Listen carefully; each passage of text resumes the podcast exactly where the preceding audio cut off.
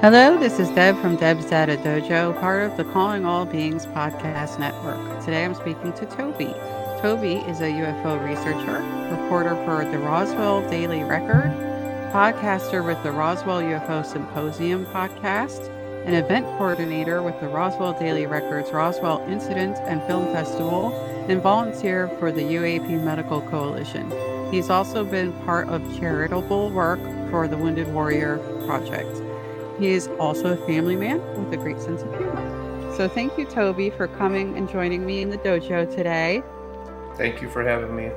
Yes, um, I've known you for some time, but I want the rest of the world to know a little bit more about you because they've seen your work, but they don't know the man behind the work. So, okay, yeah. Um, born and raised in Roswell, New Mexico. Um, most some people would call it the alien capital of the world. So I've been interested in the subject since I was younger after my dad described to me a sighting he had here. Um, the old air base that housed obviously the only nuclear bomber unit at the time back in the 40s and was also involved in a famous incident your listeners might have heard of um, just the UFO crash outside of Roswell.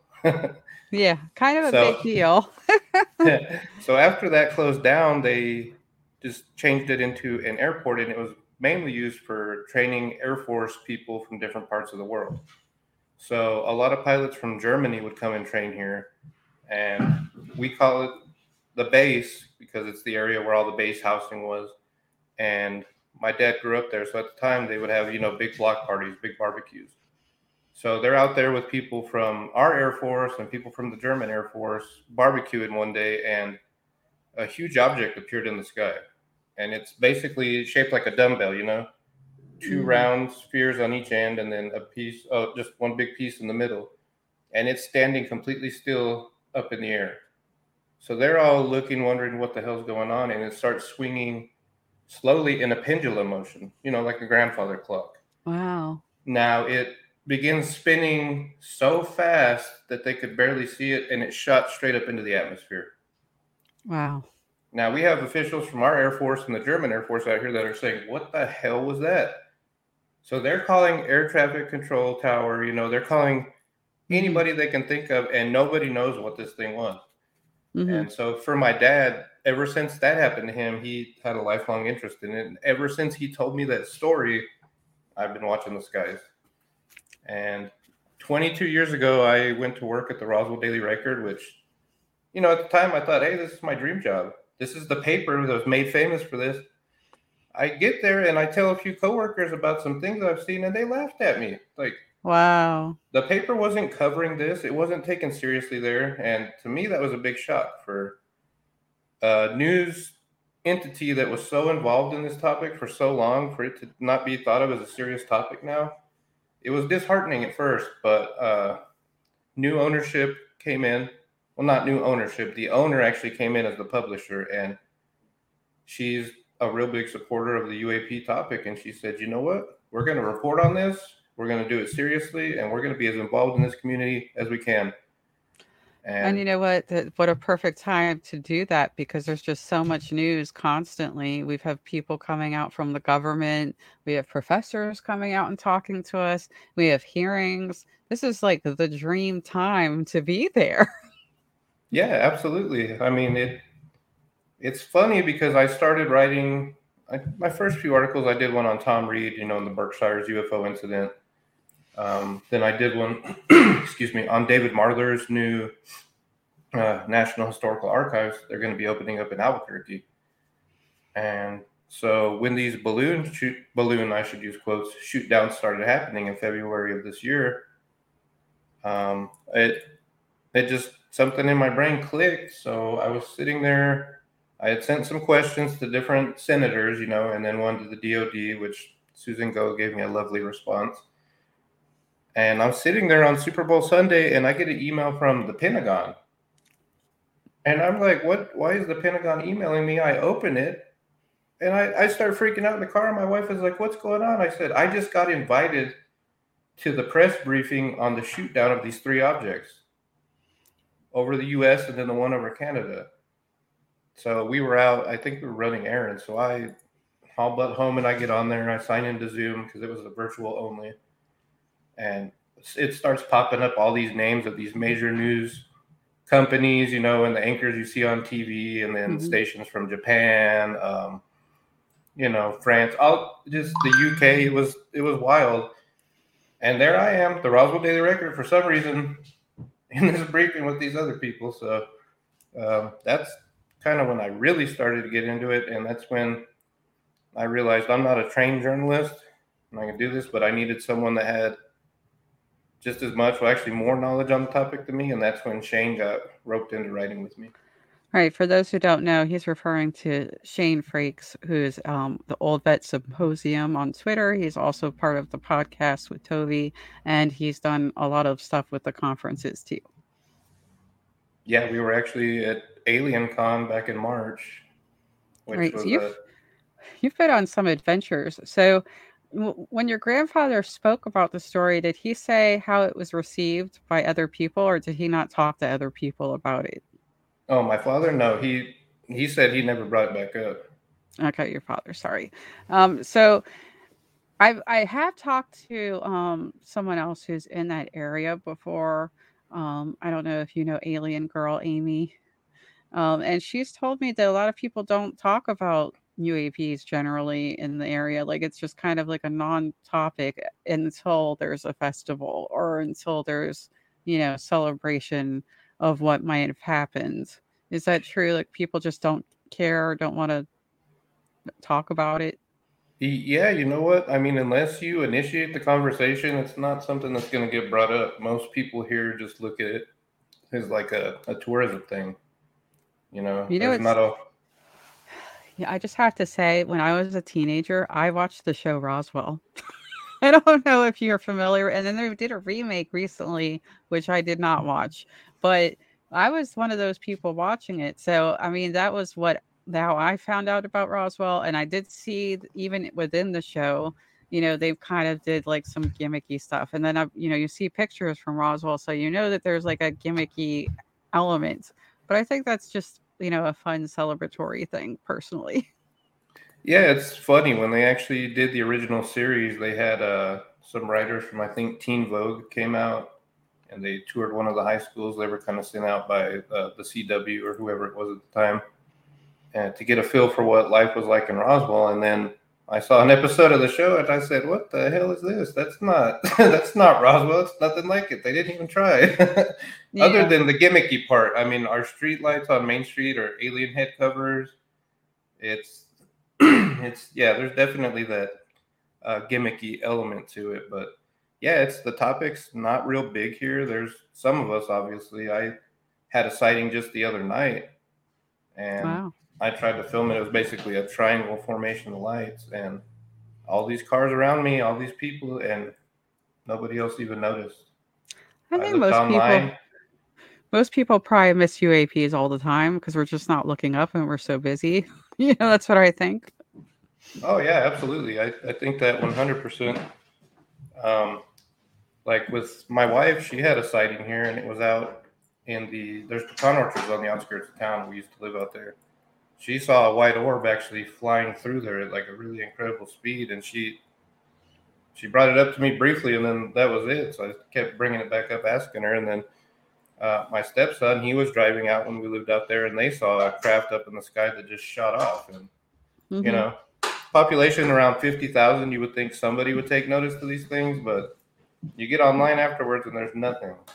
Uh, yeah, it's, it's interesting. You know, I have like a couple feelings about that. Sometimes I think that that is more appropriate than sensationalizing and making it seem scary. You know, I feel like my response to my sightings was just to normalize. You know, that's normal. You know, UFOs are normal to me. Um, and I think um, that's why I'm not scared. But people who are like, oh my God, what is that? I don't know. They like have serious trauma from it. You know, it's like so shocking to them. Um, so, I don't know. I, I think I'd be scared if something came into my house, though. That's like where I draw the line. Nothing should come into my house, right? That's invasive, um, really upsetting. So, yeah. So I I think it's exciting that you um, are in the midst of this at the Roswell Daily Record. Um, I wanted to know how you got involved with the conferences. Were you always a part of the uh, Roswell incident? Um, actually, no. I'm the co-creator of that event. Uh, interesting story. I was sitting at my desk one day and I got an email from Fox Studios, and it was an executive producer on the X Files. And he's like, "Hey, we really want to use your famous front page, probably in Mulder's office when we're doing this reboot of the show. Uh, here's a contract, sign it." So I print out this contract because I know nothing about this stuff, and I take it to my boss, and he's like, "Oh no, I'm not going to sign it. You sign it and tell them they could use it." So I still have it on my computer at work. I actually signed the rights over to Fox to use that until the end of the time, until the end of all time in any galaxy, anywhere in the universe. Wow, so, they specified galaxy, huh? Yeah, it's. pardon me. I'll I'll send it to you sometime. You have to take a look at it. It's it's all encompassing. But anyways, I was during that time, he asked me, "Do you know anybody else that has any cool UFO stuff, cryptid stuff that we could possibly rent or borrow to use as set pieces?" And you know, I'm just like everybody else. I watched all the TV shows, knew all the the names in the field, so to speak. So on a whim, I emailed Nick Pope just because I recently saw him in a show and he was in a bunch of stuff I was watching at the time. And he emailed me back, and surprisingly, that ended up sparking a friendship. And he and I kind of came up with the idea hey, you're in Roswell, you know, you're the newspaper that started all this. Why aren't you guys doing a convention?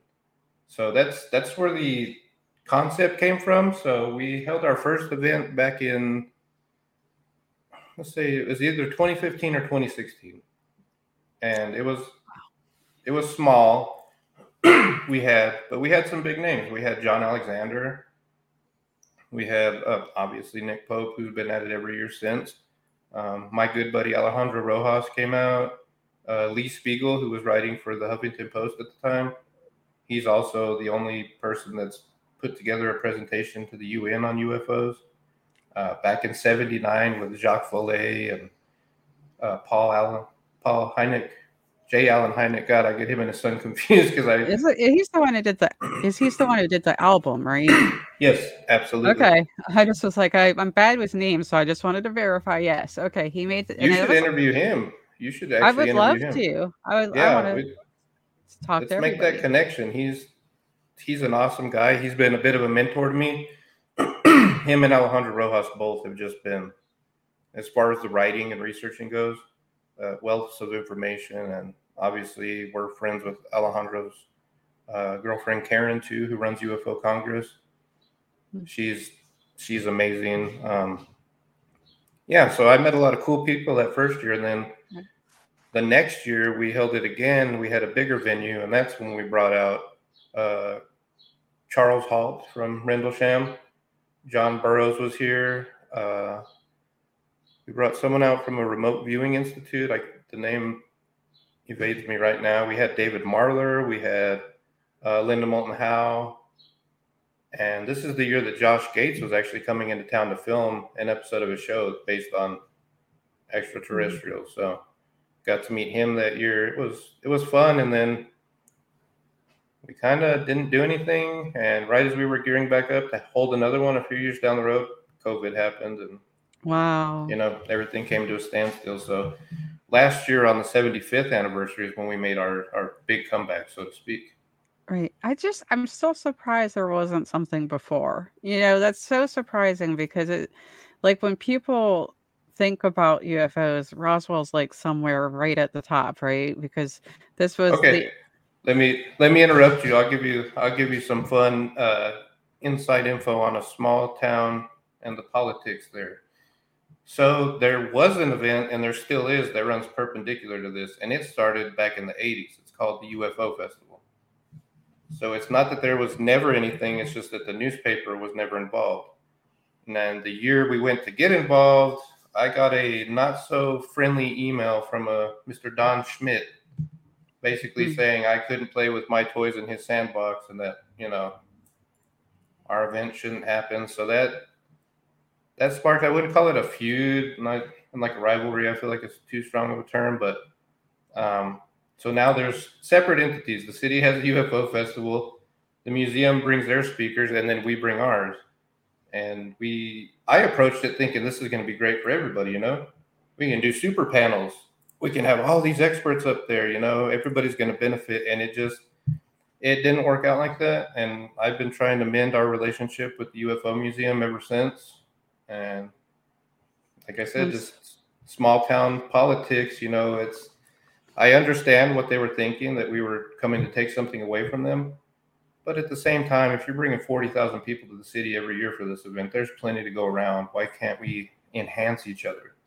Right. And honestly, I think people, um, you know, who are really enthusiastic, if they really wanted to, they could do both.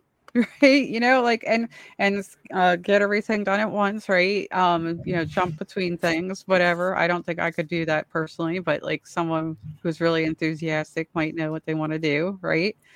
Um, so I think that's unfortunate. I think that is a issue that I constantly run into with uh, the UFO topic is just people are really competitive or they like to silo and they don't want to share. And that drives me crazy, which is why I celebrate things like what David Marler's doing, where he's just getting all the information and then people are helping him. And that's exciting. It's a different time for us, you know, because even now, a lot of the data is not digitized you know, a lot of the work that was done before Stan Friedman's um, work is a mess, you know, like things like that. It's just like a lot of work is not archived. So for us to get to the point where we can start being organized and digitized and available for people to catch up is great. Like we need it right now.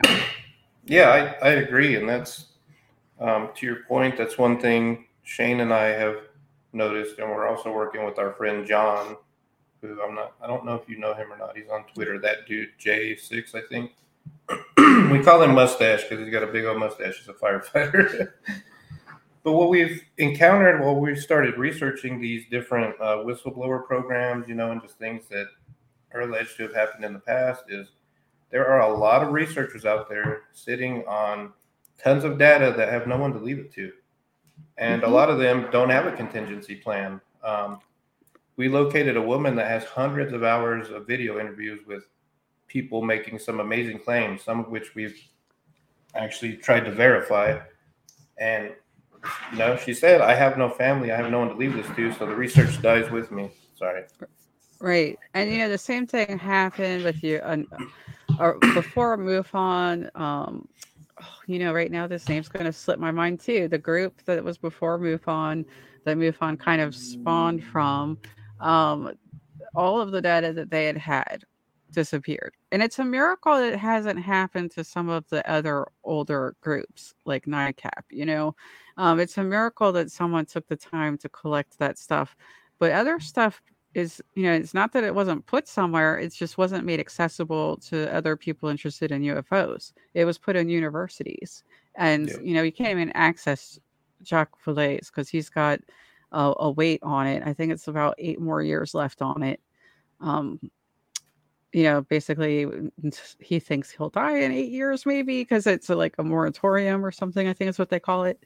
So yeah, the, the lack of access to information makes me crazy. It's one of the reasons I got so adamant about making my website, um, which you know the UFO connector, because I wanted people to see how these things work together like even finding blue book is like scattered. Like it's all over the internet in different pieces. Yeah and then you you look at an organization like mufon and i've been told by members that their database is a mess. You know like are they going to get that fixed in time? What's going to happen? So i i feel like the effort by david marler is i'm the same as you. I feel like it's so important because mm-hmm. he he said you know what we're going to open the center, and if you want to come research, you come do it. This information is for everybody. It shouldn't be kept from people. It should be out there in the open. I know he's I, also interested in digitizing. So if people can't come in person, he's um, going to make the plan to do that too. Um, and now I know that takes a lot of time. Like when we've looked at um, what's happening in Canada, a university is supposed to be digitizing Canadian documents. Um, they said it would take like years. So yeah, I mean, it, it's a very daunting process. And luckily, I know in the case of David, he's got a really good group of volunteers, some of whom I know. Um, and I encourage anybody that's interested in helping with the effort to reach out to him. Yeah. Um, He's very nice. I've spoken to him and I told him just take whatever documents I have, you know, on my website, just because that's where I put things. I do have at least a thousand more links to add. Like I add more links to this one document every day because there's so much data. And I think he is going to be swamped with data because, um, and he's going to need all those volunteers. Yeah. Um, I just actually connected their organization with a friend of mine from Argentina who's going to be helping translate documents from Spanish. So they're they're not just looking at it as you know like a U.S. type thing. That's the reason why it's the Worldwide UFO Center for Research. Um, right. once again, I think that's important because there's cases happening all around the world all the time, and I know you've probably seen online these maps of where UFO sightings happen, and it makes it look like it's just the U.S. And, that, and that's it's not the case. That's where all these reports are coming from. Yes, but I talked to my friends from around the world, and they were having sightings exactly like the ones we're having here. You right. know, like Brazil or Argentina last year had several mass sightings. Yeah, and actually, an article came out recently about the top five countries for sightings. Um, we were in the top five, but there were they were mentioning other countries, and of course, other countries have put out documents. I would love to have Spain's documents translated um, because I've I have linked to where you can find those. Like for Brazil, you know, the documents are out and available, but it is not easy to understand because you know I don't know Portuguese. So you know, like, and I would love people um, to translate all of the ones that are available openly. I would say as well. apologize, my throat's a little dry. Um, I'd keep an eye on Argentina. I I think Shane and I might be working on a pretty big case out of there that hopefully right. within the next month or two we can break wide open. So uh, I think some of the governments in the world are a lot more open to the topic than ours. Yeah. As far as being more transparent. Um, you saw Japan just recently had hearings on it. Yes, uh, so it's, it's so exciting. It's an exciting time, but I I feel like everybody keeps saying, "Well, we're having disclosure in a couple months." Trust me. Mm. I I'd be more interested in seeing how it comes from the public than the government, because yeah, I think I mean, that'll get you closer to the truth. I was thinking about this, and I'm going back and forth on what's going on with NASA. So NASA is right now doing their study of a study, but they're moving slowly towards something else. And I'm not going to like, you know, talk for NASA. I'll let them come out and explain what they're doing. But that's going to be this summer. This summer, they're going to be talking about the progress that they're making and the plans that they're making. So that's kind of a big deal. I wouldn't say that they are civilian or public per se, but they are more open than other aspects of the government. And then we have the Webb telescope, part of NASA also seeing exoplanets left and right, you know, so that really kind of inspires some questions about what could be going on.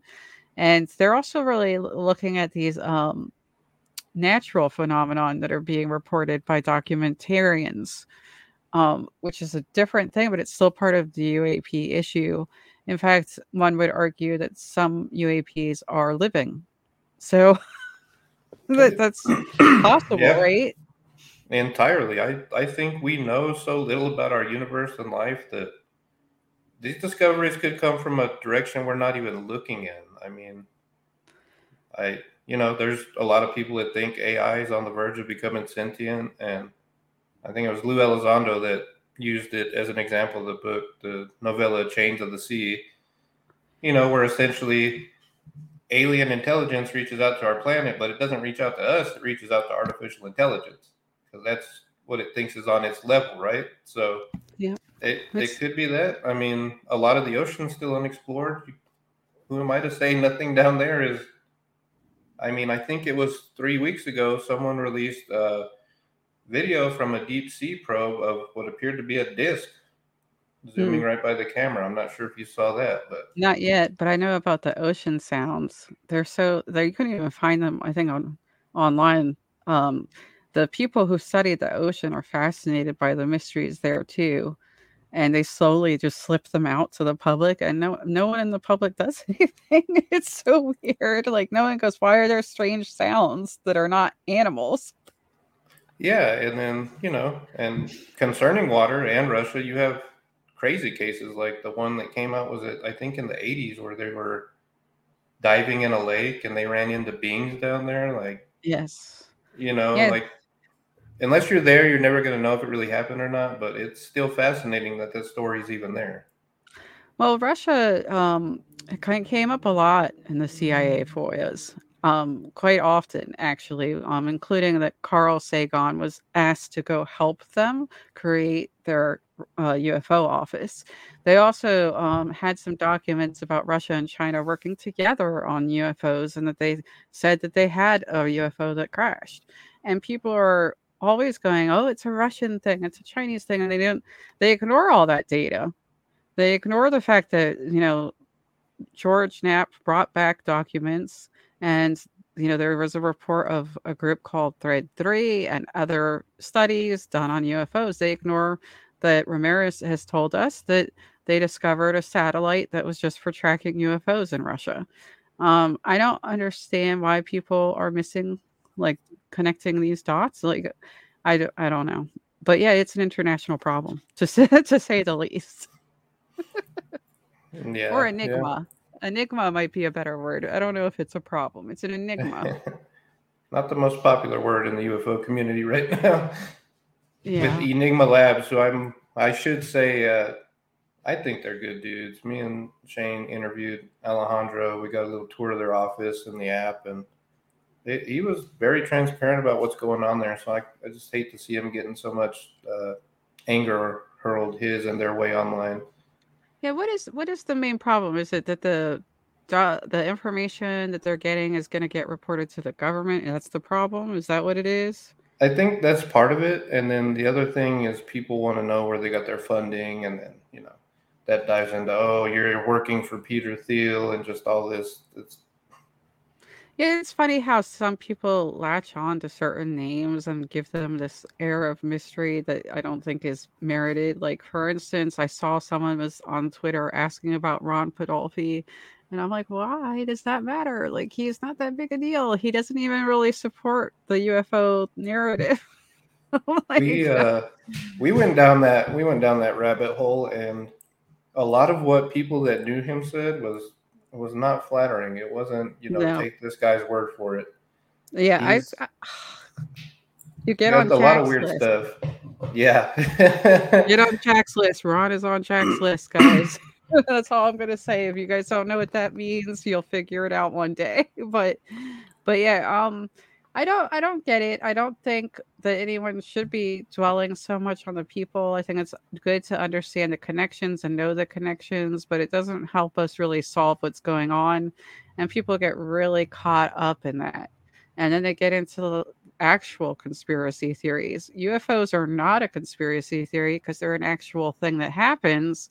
A conspiracy theory is when you start making up whole nother levels to it. Like I don't know. Like, do you believe in the Collins elite, for instance? You know what? I I honestly I haven't looked into it enough. I know that's one of the things John was diving into within our little research group. Right.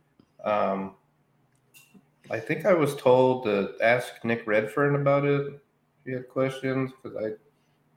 But I, I don't, know. know. I just I haven't I haven't gone into it really. So what's funny about this though is it might have just been some one person saying, "Oh, it's probably the devil," and that was probably what started the whole rumor, right? Like a game of telephone. Oh, there's a whole group that thinks it's the devil. You know, who knows? But I know Netflix did recently have a documentary about how religion has influenced our government. Like, you know, people who are religious uh, leaders, you know, got into power and kind of sat down with governors. In fact, I can think of uh, some Mormons in the UFO community that might be considered to be part of that actually right now. but I don't want to name names, but I'm just saying, like, if you watch that documentary, you do kind of walk away going, well, maybe there is something to the Collins elite. You know, I don't know though. It, I'm of the mind that anything you hear could be true. I mean, I think a lot of things like that, where there's only a few people in the know, and then there's a lot of speculation around it. It's it's hard to separate, you know, fact and fiction. You know, mm-hmm. um, I don't know. I but I do think religion plays a heavy part in government, and I do think that people with a lot of money do have a lot of pull in some of these fields. Right. So, and as far as the group you're referring to, I I don't know them personally, but I I know what you're talking about, and I know what people think. And right, that's kind of been playing out online lately.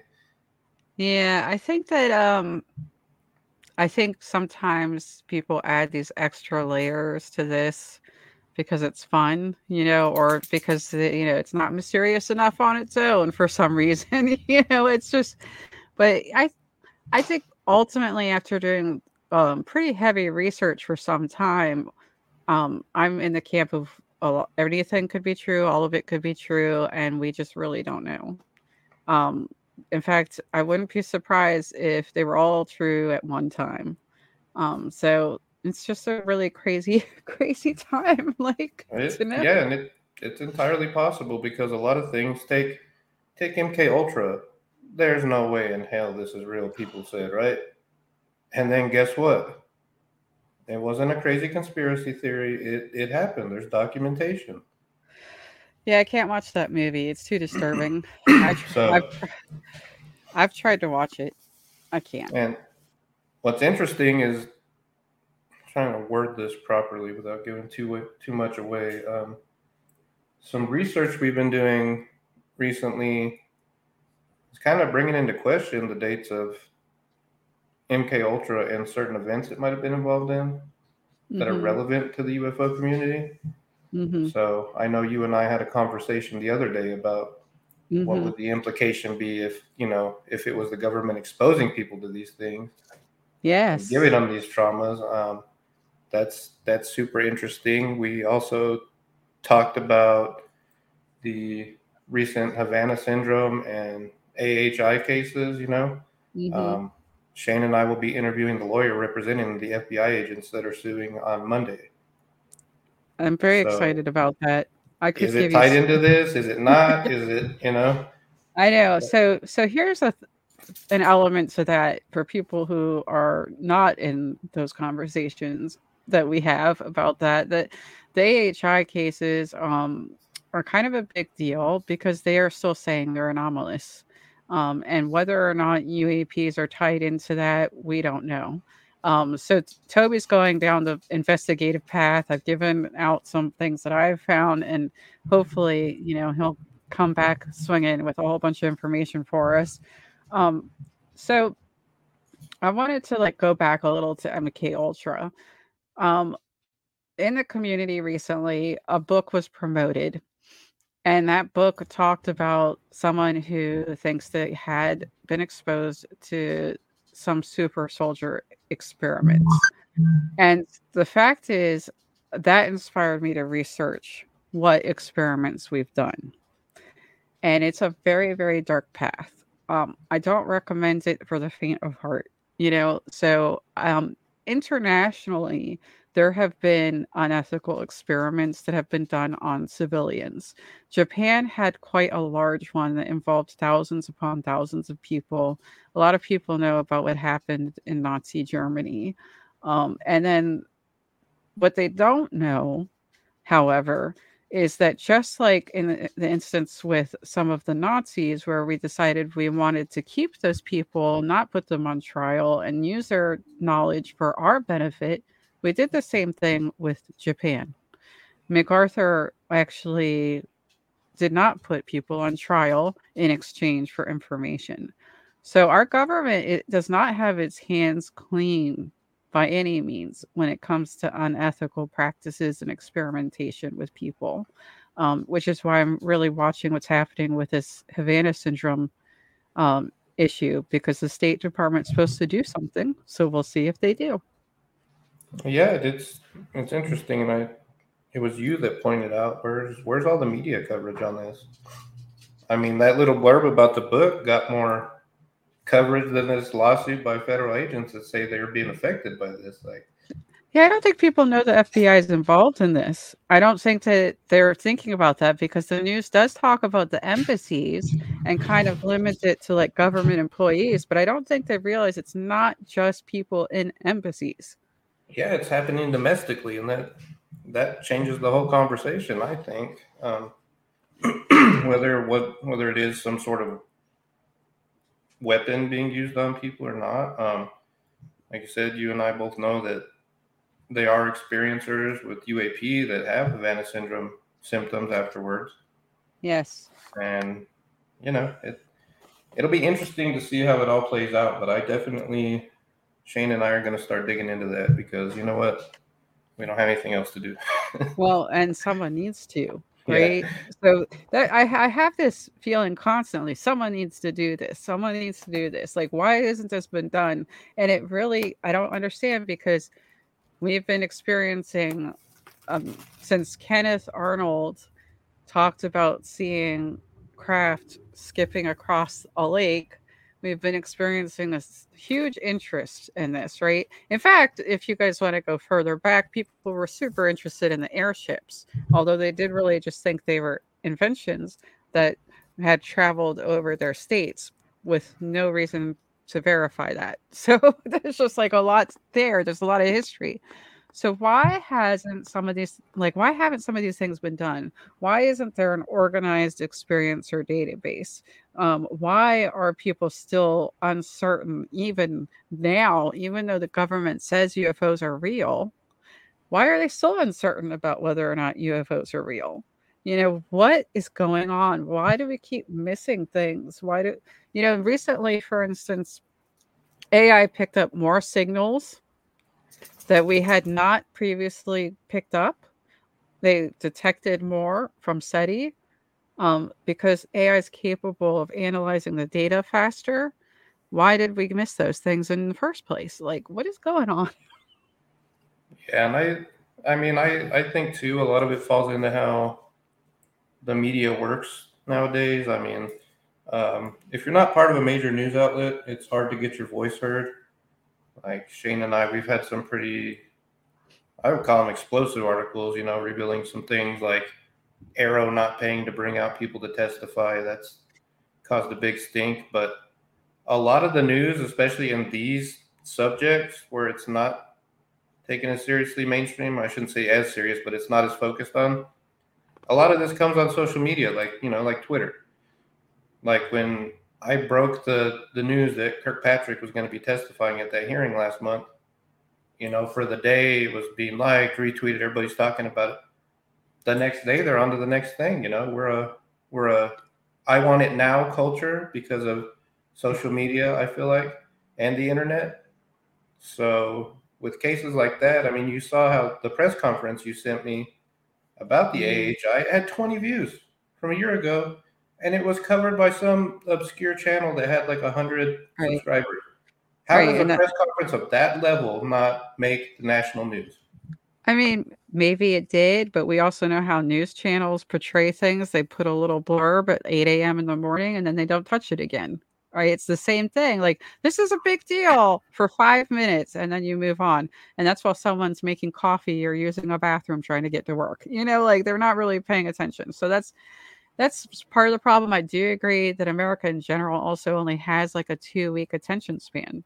Like the big news from two weeks ago, that's it's going to be forgotten and replaced with some other big news really soon. That's how it works. But it is also surprising talking about that hearing. Um, not a lot of people from the mainstream media even went.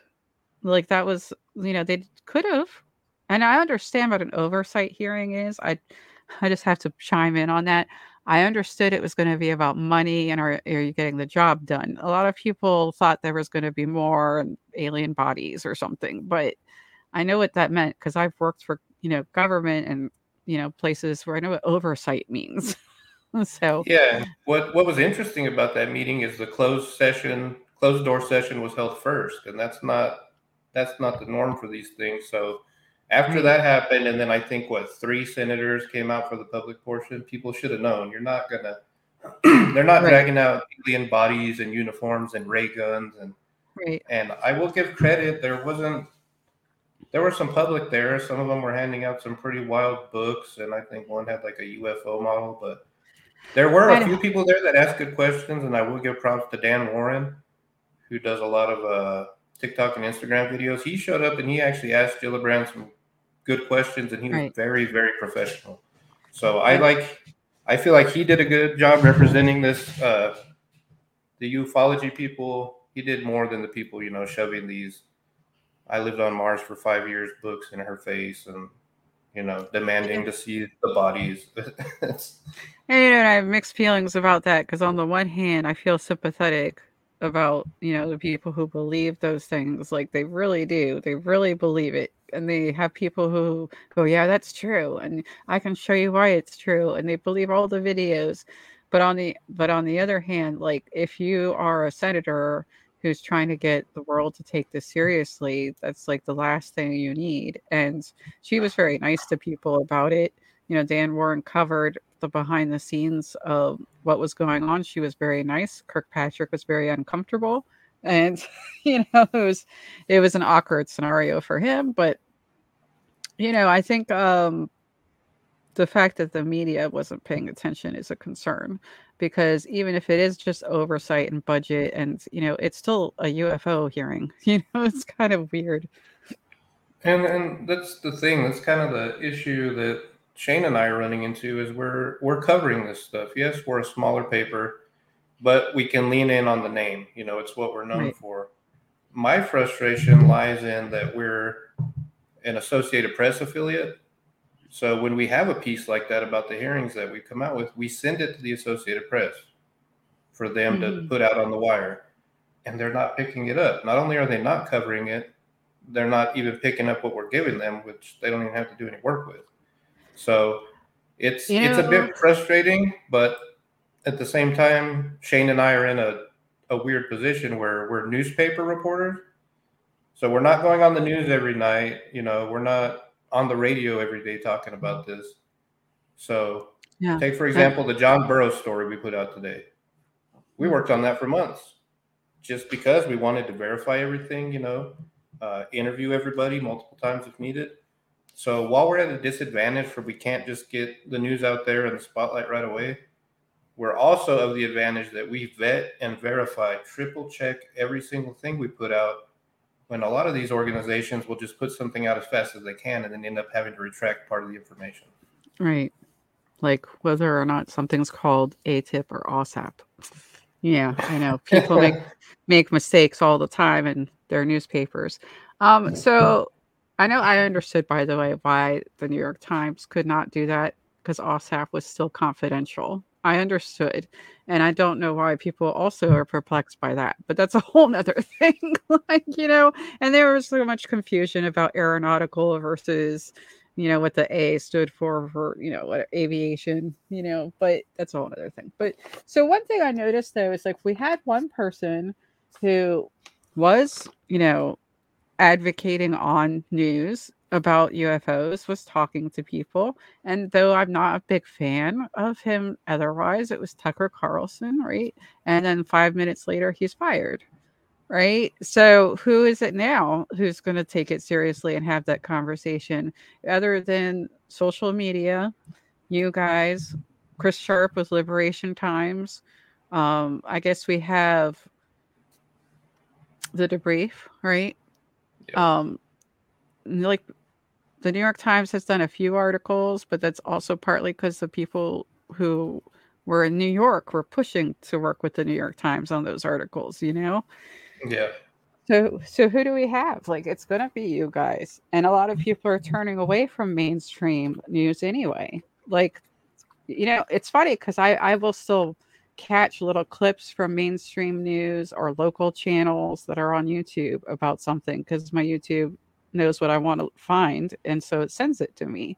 And it's always like the person giggling, or I wish it were true, or the X Files music. So, you know, I don't I don't get it. But then okay, I do have another argument though. Like maybe the reason it can't be put on the news is because we just don't have the answer. So to them, it's a non story until there's answers. I mean, yeah, it's possible. I would recommend people follow Christopher Sharp, though. He's a good friend of mine, and he does work on articles with us at the newspaper.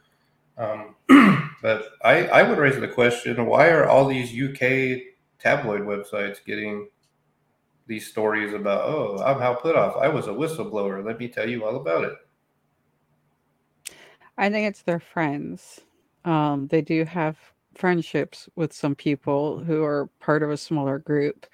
Um, again, that goes into understanding understanding the people behind the narrative, right? And that I don't know if that necessarily helps us go forward or, or not um, when you start to understand the people behind the narrative. Um, what I don't like though is when people find out about the people behind the narrative and then only talk about that. That's where I get irritated. Like they don't study UFOs anymore. They just study the people. And that's actually goes into like some problems with harassment and being really obnoxious that I've seen. But but yeah, I think yeah, I don't really know um why certain people get favored over others. I know that Chris has endured quite a lot of abuse for his work, which is really upsetting because he's a sweet person, like a really nice person. Yeah, um, he doesn't deserve any of that. No, he really doesn't, and he works really hard. Um, I I think that you know it's not that hard to get the information about how to contact people um, if you put a little effort in, and if you're a decent person, people want to talk to you. Um, but you know, I do think that there are a lot of NDAs, NDAs hidden behind what's happening still. A lot of people can't talk. Like I've seen um, Kit Green say, "I'm not talking about that." Um, you know, I've seen other people say, "I can't talk about that." You know, so we need to get further with the whistleblower protection before we get everything.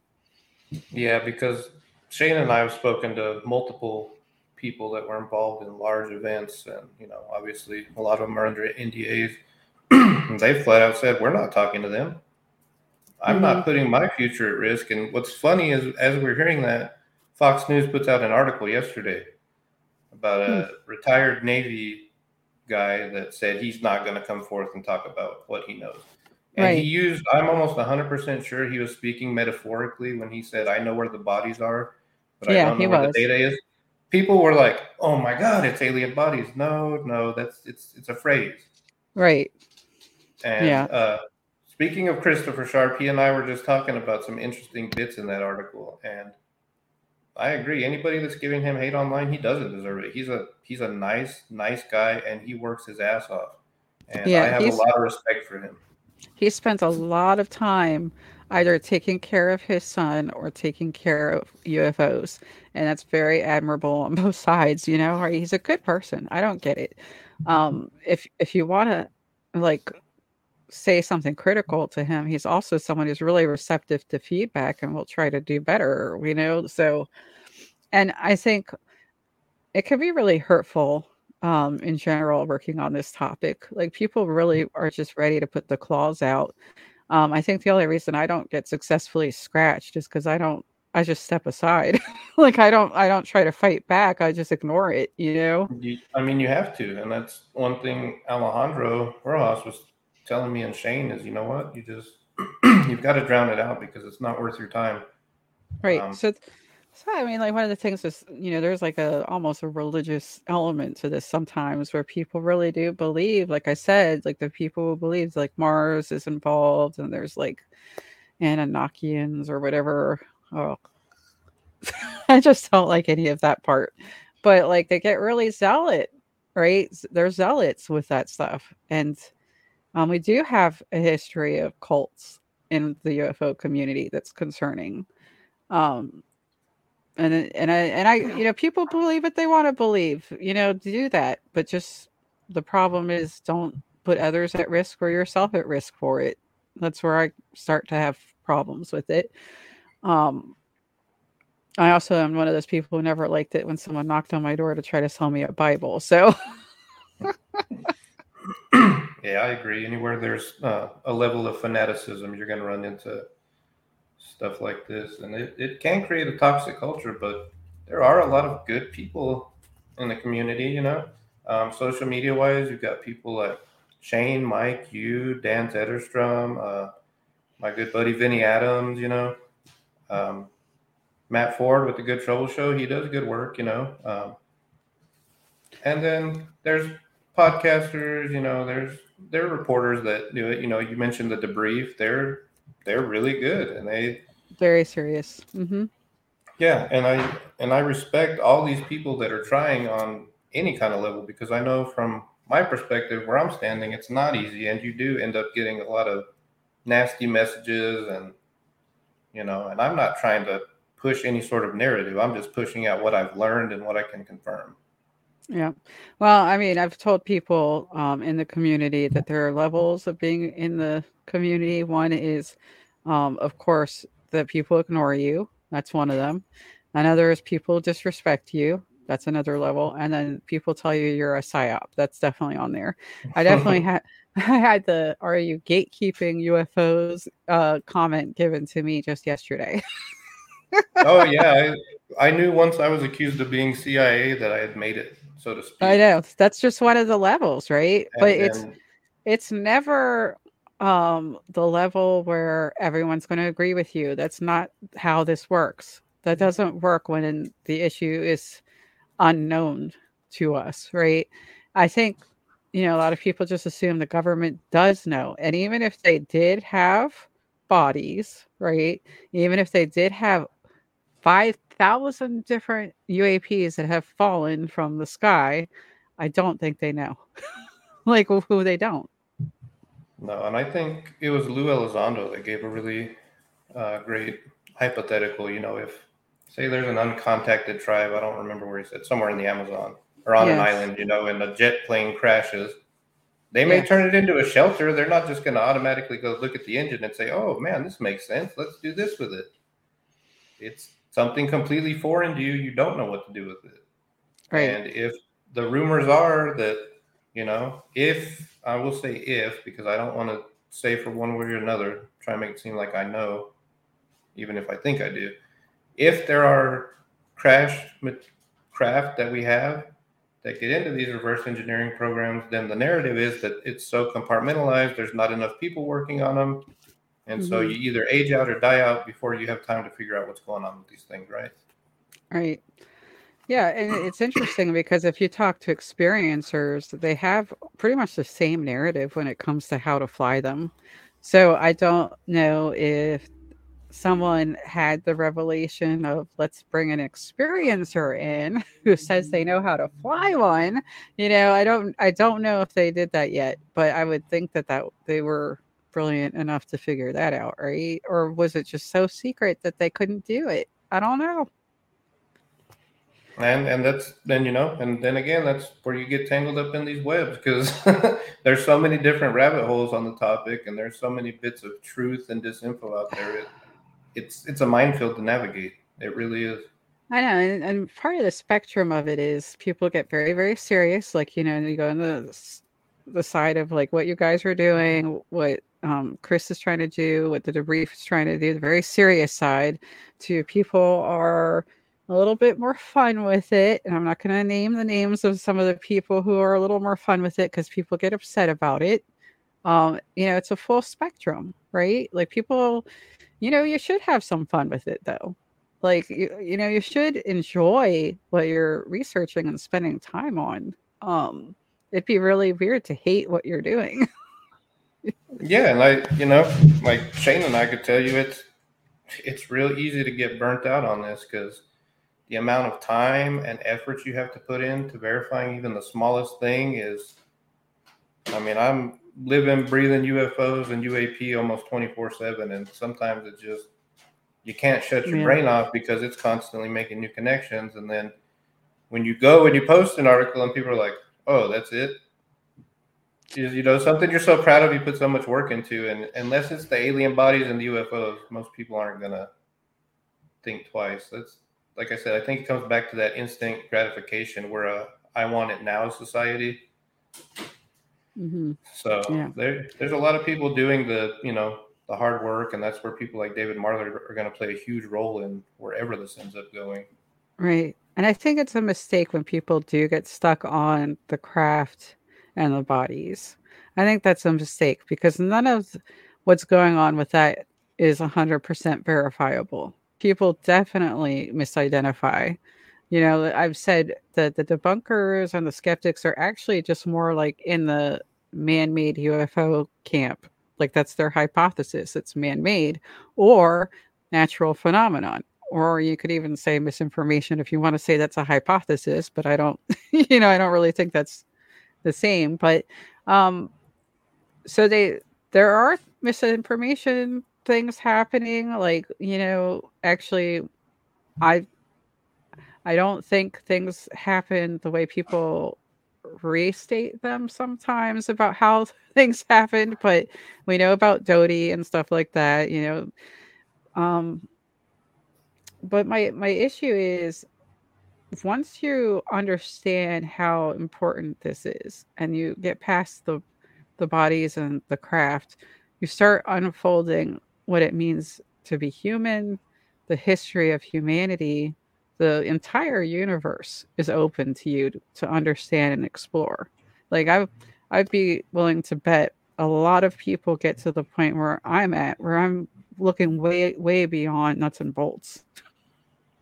Yeah, and uh, and I mean, and I definitely agree with you. I think that's where a lot of this does lead, but at the same time, there are the people that are on, like you said, on the side of these being man-made things, and that ties back into what you were talking about earlier, the airship sightings. Mm-hmm. I mean, I found an article from the Roswell Daily Record in 1902 about a sighting off the coast of California, and it was called a glow ship. That's what they were calling them at the time. And mm-hmm. these people look through their telescopes or binoculars or whatever, and they see people on these things. So at a time when there was no man-made flying machines, they were being sighted everywhere. Who's to Actually, say? I, there were some, but they were in Europe. They were not over the United States at that time. Yeah, um, and yet you have sightings left and right. The right. only problem being back then, the newspapers tend to do a lot of sensationalizing too. So once again, you don't know how to separate what's true from what's not. You want to hear something crazy about a newspaper? I looked up my ancestors and I found a very scandalous article about my ancestors in a newspaper. Because if you go to newspaper.com, um, I had like a free membership. I'm, I'm not telling people that they have to subscribe, but if you go there, um, they're like a one month free. You can find some really crazy things. I can't even imagine how many things are about sightings on there. Um, just probably bajillions of them because you know just looking online for what's digital you see just tons and tons. Like the sighting you were talking about um, when we first started talking with your dad the barbells there's another sighting like that um, that happened i believe in canada. And that's a very distinct shape and one that lou elizondo mentioned. So that's really interesting that other people have seen that and i bet you know only going through uh, places like newspaper.com would you maybe find more because it's so rare. Well, I know just going through our archives on there that I mean, there's so many sightings, but there's actually some gaps where years aren't available. So recently, I've learned the uh, ancient art of microfiching. Mm. so I've been going been going through that and actually finding more, but yeah, with a site like newspapers.com, it makes it so much easier because everything's digital. You know, you right. type in a prompt and then you get what you're looking for. Yeah, you know, I think that some of Blue Book is not digital yet. Um, I was told that they probably have more videos, and even though they have some available that you can go find on YouTube, that there's still stuff that we don't have access to. Um, so you have to go in person. And I, I'm fortunate because I'm not that far from Blue Book. So one day I might do it. You should. And, you know, yeah. it just ties back into what we were discussing earlier that all these researchers that have probably documents, videos, testimonies that have never been seen outside of them that are just going to disappear. Um, a right. lot of good researchers are reaching the age, and a lot of them that we've talked to are like, you know, my stuff's gone. So uh, yeah, you know, we're gonna try and get stuff like that to David Marler. Yeah, it's so funny. I saw Linda Thompson talking about this on Twitter. We need to hurry to interview people before they, they're gone about some of these cases, about their experiences. Astronauts, for instance, the ones that were on the moon, you know, and it's not going to be long before we don't have anyone to talk to. But what's on the flip side of that is that uh, let's say 75 years from now, people are going to realize how many cases we're ignoring by looking back. Because, like I said, it's constantly, they're constantly reporting them now. You know, they're constantly talking about families seeing things together and that goes on the news, and then no one pays attention because it's local news. So it's not international news, it's not national news. Why would anyone pay attention? They're, they're going to miss a bajillion things that have been put out about how many sightings there are. So, yeah, I think uh, it's exciting to think that, you know, the sightings that are happening now, like there were some really crazy ones in Hawaii recently, uh, for instance, um, will one day be the sightings that everyone's investigating in 75 years trying to dig up. Yeah. And, you know, it's take Roswell for example. Shane and I and John, we've been we've been going hard at that case, obviously, ever since Christopher Mellon mm-hmm. talked to us about it. And uh, so many witnesses, you're going to come across the names, and they're gone. There's you better find someone that talked to them then. And what it's revealing to me is I've starting to talk to people that have hundreds of hours of audio interviews that no one's ever heard. Um, yep. There's actually a super well known pilot, a military pilot that had a sighting in Mexico back in the, I think it was the 40s, of a moon sized object floating outside of Mexico City that stayed in the sky for an hour while smaller spheres came out of it. Um, I've gotten called at work by someone that uh, worked for General Dynamics here in Roswell back in the late 60s, early 70s that told me, hey, you know what? They were flying these things out there when I was there. I was a security guard at the gate, and I made the mistake of posting about it online. Just you know, hey, uh, someone just called me and told me this. I'm going to look into it, and then yeah. everybody jumped on me for not just putting everything out there. But it's yeah. like I don't want to put out something that I can't prove. I do wonder, you know, when we have more what they call disclosure. When we have more transparency, is what I would prefer to say, right? If people are just going to be like, okay, and move on, or if they're going to just latch onto something else. Because honestly, how much of a reaction did the Avrocar get? Not much, right? Like people found out the United States made a flying saucer.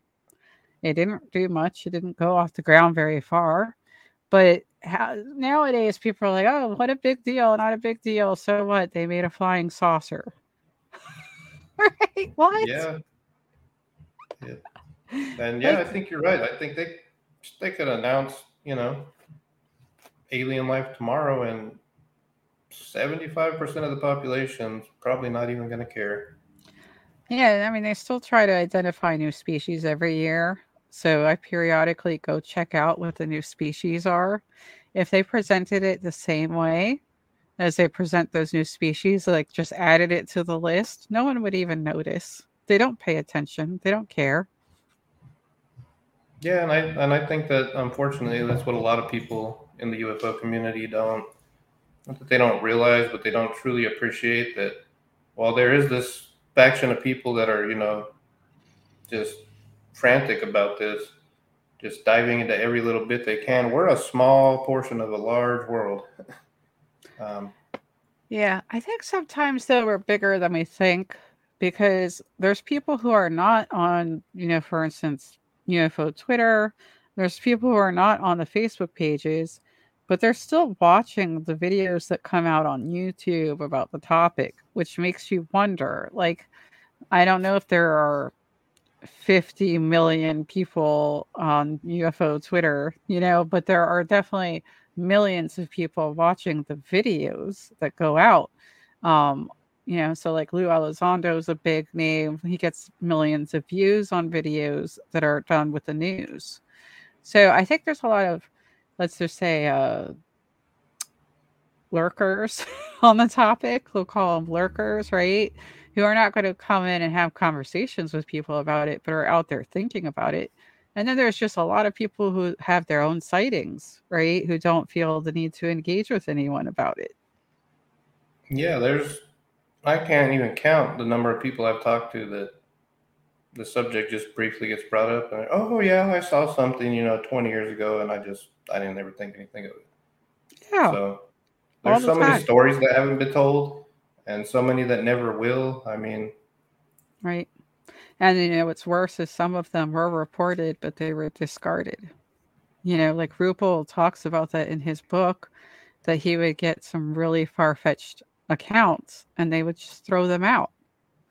And then some of the reports that they got were so considered so confidential that they didn't get formally reported. Like Ruppelt tells us that. And he was in, you know, in the programs with the government.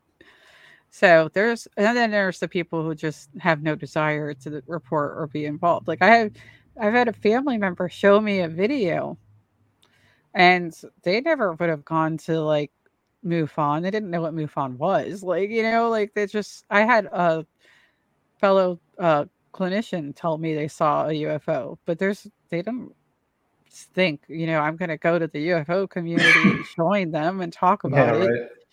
So I don't know. It's just not a big deal to everybody like that.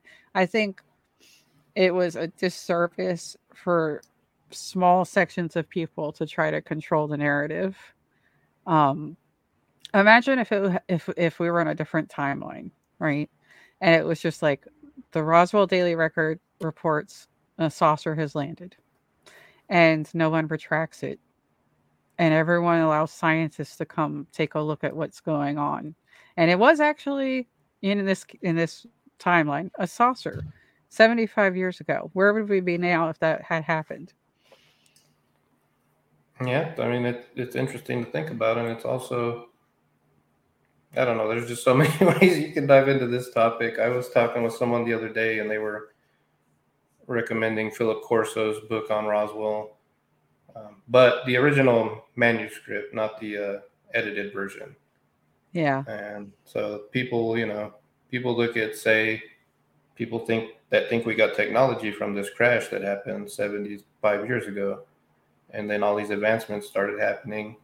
Whether that's true or not, in your alternate timeline you're talking about, you know, what if the aliens did come here and they gave us this technology? Like you're saying, we could be a hundred years more advanced than we are now. Yeah, they could be like why is it taking them so long now, I've, I've said that before like lou elizondo mentioned that they could be trying to communicate with what they're doing like not with voices or with text messages or audio but what they're doing could be a form of communication and i've said a few times maybe there's a giant message that they're trying to send us like a huge morse code that we're missing. Um i don't know. However on the flip side some of that messaging hasn't been so great.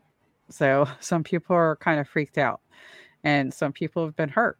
So i don't know. Is that a message to you? It's definitely something to ponder. I mean, I I just hope that in my lifetime we get answers on this stuff. Uh, i think we will. I don't know about in two months. But i just i have a positive feeling about it. Um you know sometimes i get a little boo also. Um and for me the woo is that i felt compelled to do this to start studying this. And i learned a lot very quickly. And i got access to people in the topic very quickly and that's strange right uh, it was also strange that i went to college next to blue book and never knew it right and i'm just a my life had nothing to do with ufos two years ago right? But here I am. so there's where I'm a little boo. Like, so if if that's true, if any of that's true, am I a chess piece getting put in place for this to happen? You know? Hey, yeah, and I I get it. Shane and I have I'll often talk about the same thing. You know, the synchronicities that led to us meeting, and then the events that started happening right afterwards. Uh, it does at times feel like there's an invisible hand kind of guiding things, mm-hmm. and where that leads to, I guess we'll find out. But yeah, I have a pretty good grasp on what's supposed to happen in the next few months, and I don't think it's the big disclosure everybody's thinking it's going to be. Yeah, I think often they oversell. you know, like something big's gonna happen, and then it's like Garry Nolan telling us about the basal ganglia, and everyone's like, "This was it." you know, like that's not what they want. Like, just don't tell us anything's gonna happen until they are letting us meet non-human intelligence, right? You know, like just skip all of the overselling, please. just just send us our orphan Annie decoder rings and start sending out messages. right. I mean, actually, how many people would rush to like, hey, you can text the alien? Like everyone would sign up for that. They would crash a server, right? you know, if, if they had a way to do that. I actually had this whole plan in my head of how it would have to happen. And one of the things would be that it would have to be all the hybrid children would come out because we wouldn't shoot them. All right. And that, that would be maybe one of the reasons they exist. And they'd be able to talk because I suspect the uh, entities or whatever they are can't. You know, like I like I just like have all these fantastical thoughts about how this would have to happen. And then once the hybrid children calm everyone down and we're able to actually meet something else, they would have to be put in a protective place, like really protected, because humans are crazy. So, and then until people could go up and meet that, they wouldn't even believe it. They would just believe it's CG, right? Or even if they did meet, they'd be like, oh, it's an, a robot, right? They would still not believe even if we were touching, no one is going to believe um, unless you know. I don't even I don't even know how to help the people who just will never believe. Yeah, I I don't know. I don't know what to tell those people. but you will. You will have part of the population that will just be like, nope. Yeah, and uh, I think we we do that to ourselves too a little bit though. Like we feel like we're wrong or crazy for what we've seen too sometimes. So it's an it's an unfortunate thing, that's part of the stigma problem.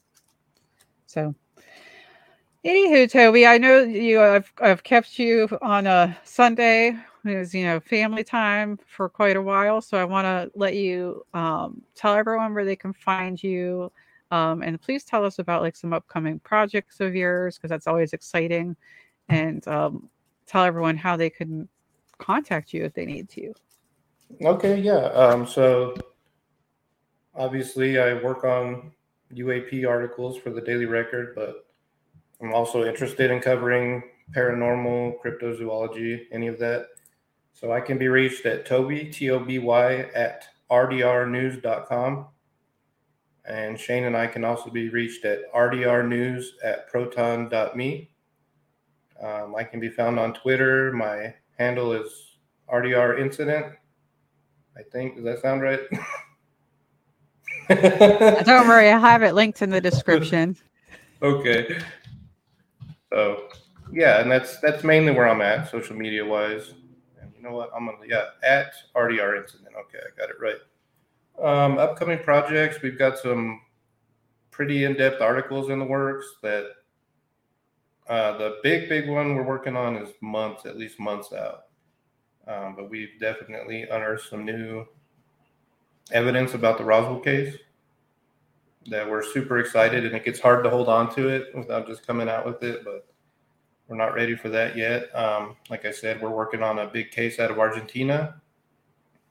Um, my event this summer, the Roswell incident, is June 30th to July 2nd you can go to roswellincident.com for more information and you can purchase tickets there. It's going to be a great time. We have personalities from UFO Twitter. We have TV stars like David Childress, Nick Pope, Ben Hansen, Chuck Zukowski, uh, the Paranormal Rangers from Netflix, which should be really, really fun. Uh, we have a film festival that we had the first edition of in December last year in Argentina. And this year is going to be the first year we have it in Roswell.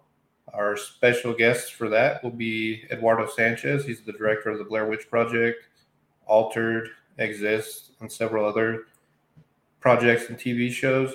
And then Ron James, the head of MUFON Video and TV, will be here uh, showing Accidental Truth and doing a Q&A afterwards. We're also bringing in the showrunner for Ancient Aliens and the Unexplained for History Channel Latin America to give the Spanish population something to look into. And then, you know, just people from here get an idea of how these shows are made over there. Um, yeah. We're going to be yeah, filming. I watched them. I watched those, by the way, Toby. I watch Omni. Yeah, a little bit because I know a little bit of Spanish, but they're also often subtitled. And you know, for instance, recently Garry Nolan was just out in one that um, English speakers might have missed. Like, so I get I get those too because I, I try to connect the international community of UFO research. Yeah, so you definitely stop by and meet him. Uh, he does speak English. Shane and I went on his podcast. He's a super nice guy. His name's Jorge Luis Suxdorf. Uh, my good buddy Maximo Veron, who runs FICA FP at International Film Festival, will be here running the festival with me this year. Um, he, Shane, and I will be filming for a documentary. We've got a film crew coming from France. It's going to be insane. I am really looking forward to hopefully getting to do that with you. Um, that's a really special thing, I think. Um, and I also, I hate to say this, I am looking forward to some of the gimmicky stuff that we talked about. I am, I am, I'm looking forward to that too. I want to see the the street lights. yeah, no, it's fun. They they have a drone show that they started last year, um, and then we're gonna do a CE5 event before Hansen Skywatch. Um, there's gonna be a UAP med panel, which people definitely, definitely, if they're in town, need to come check out. I hear there's gonna be some uh, important people on that. Yeah, I think there there might be a couple important people talking about the medical and mental health effects of UAPs and by then hopefully you'll have some done some more uh, work on some of the topics related to anomalous incidents too. So i'm looking forward to what you might have coming forth on that. Yeah definitely. Um, and although i can't announce where yet i can show you we do have a radio show that we've been signed up for shane and i. And okay. we will be doing weekly updates on uap news there that's very exciting. Thank you to um, all my listeners for hearing all of these, you know, exciting things that will be happening, um, and hearing Toby talk to me, um, and just listening. I really appreciate it. Um, I don't know how many more dojo episodes I will be doing because the UAP Medical Coalition is probably going to need more attention and focus in the future. But if you need to access um, myself or Toby, of course, you can find me at Study of UAPs on Twitter, across social media. I'll still definitely be with Calling All Beings on YouTube. You can find me at UFOconnector.com or, you know, the UAP Medical Coalition. Kind of been busy in the last couple years. Thank you again so much, Toby, for coming and talking to me. Thanks for having me. You're awesome as ever. Okay, everybody, take care.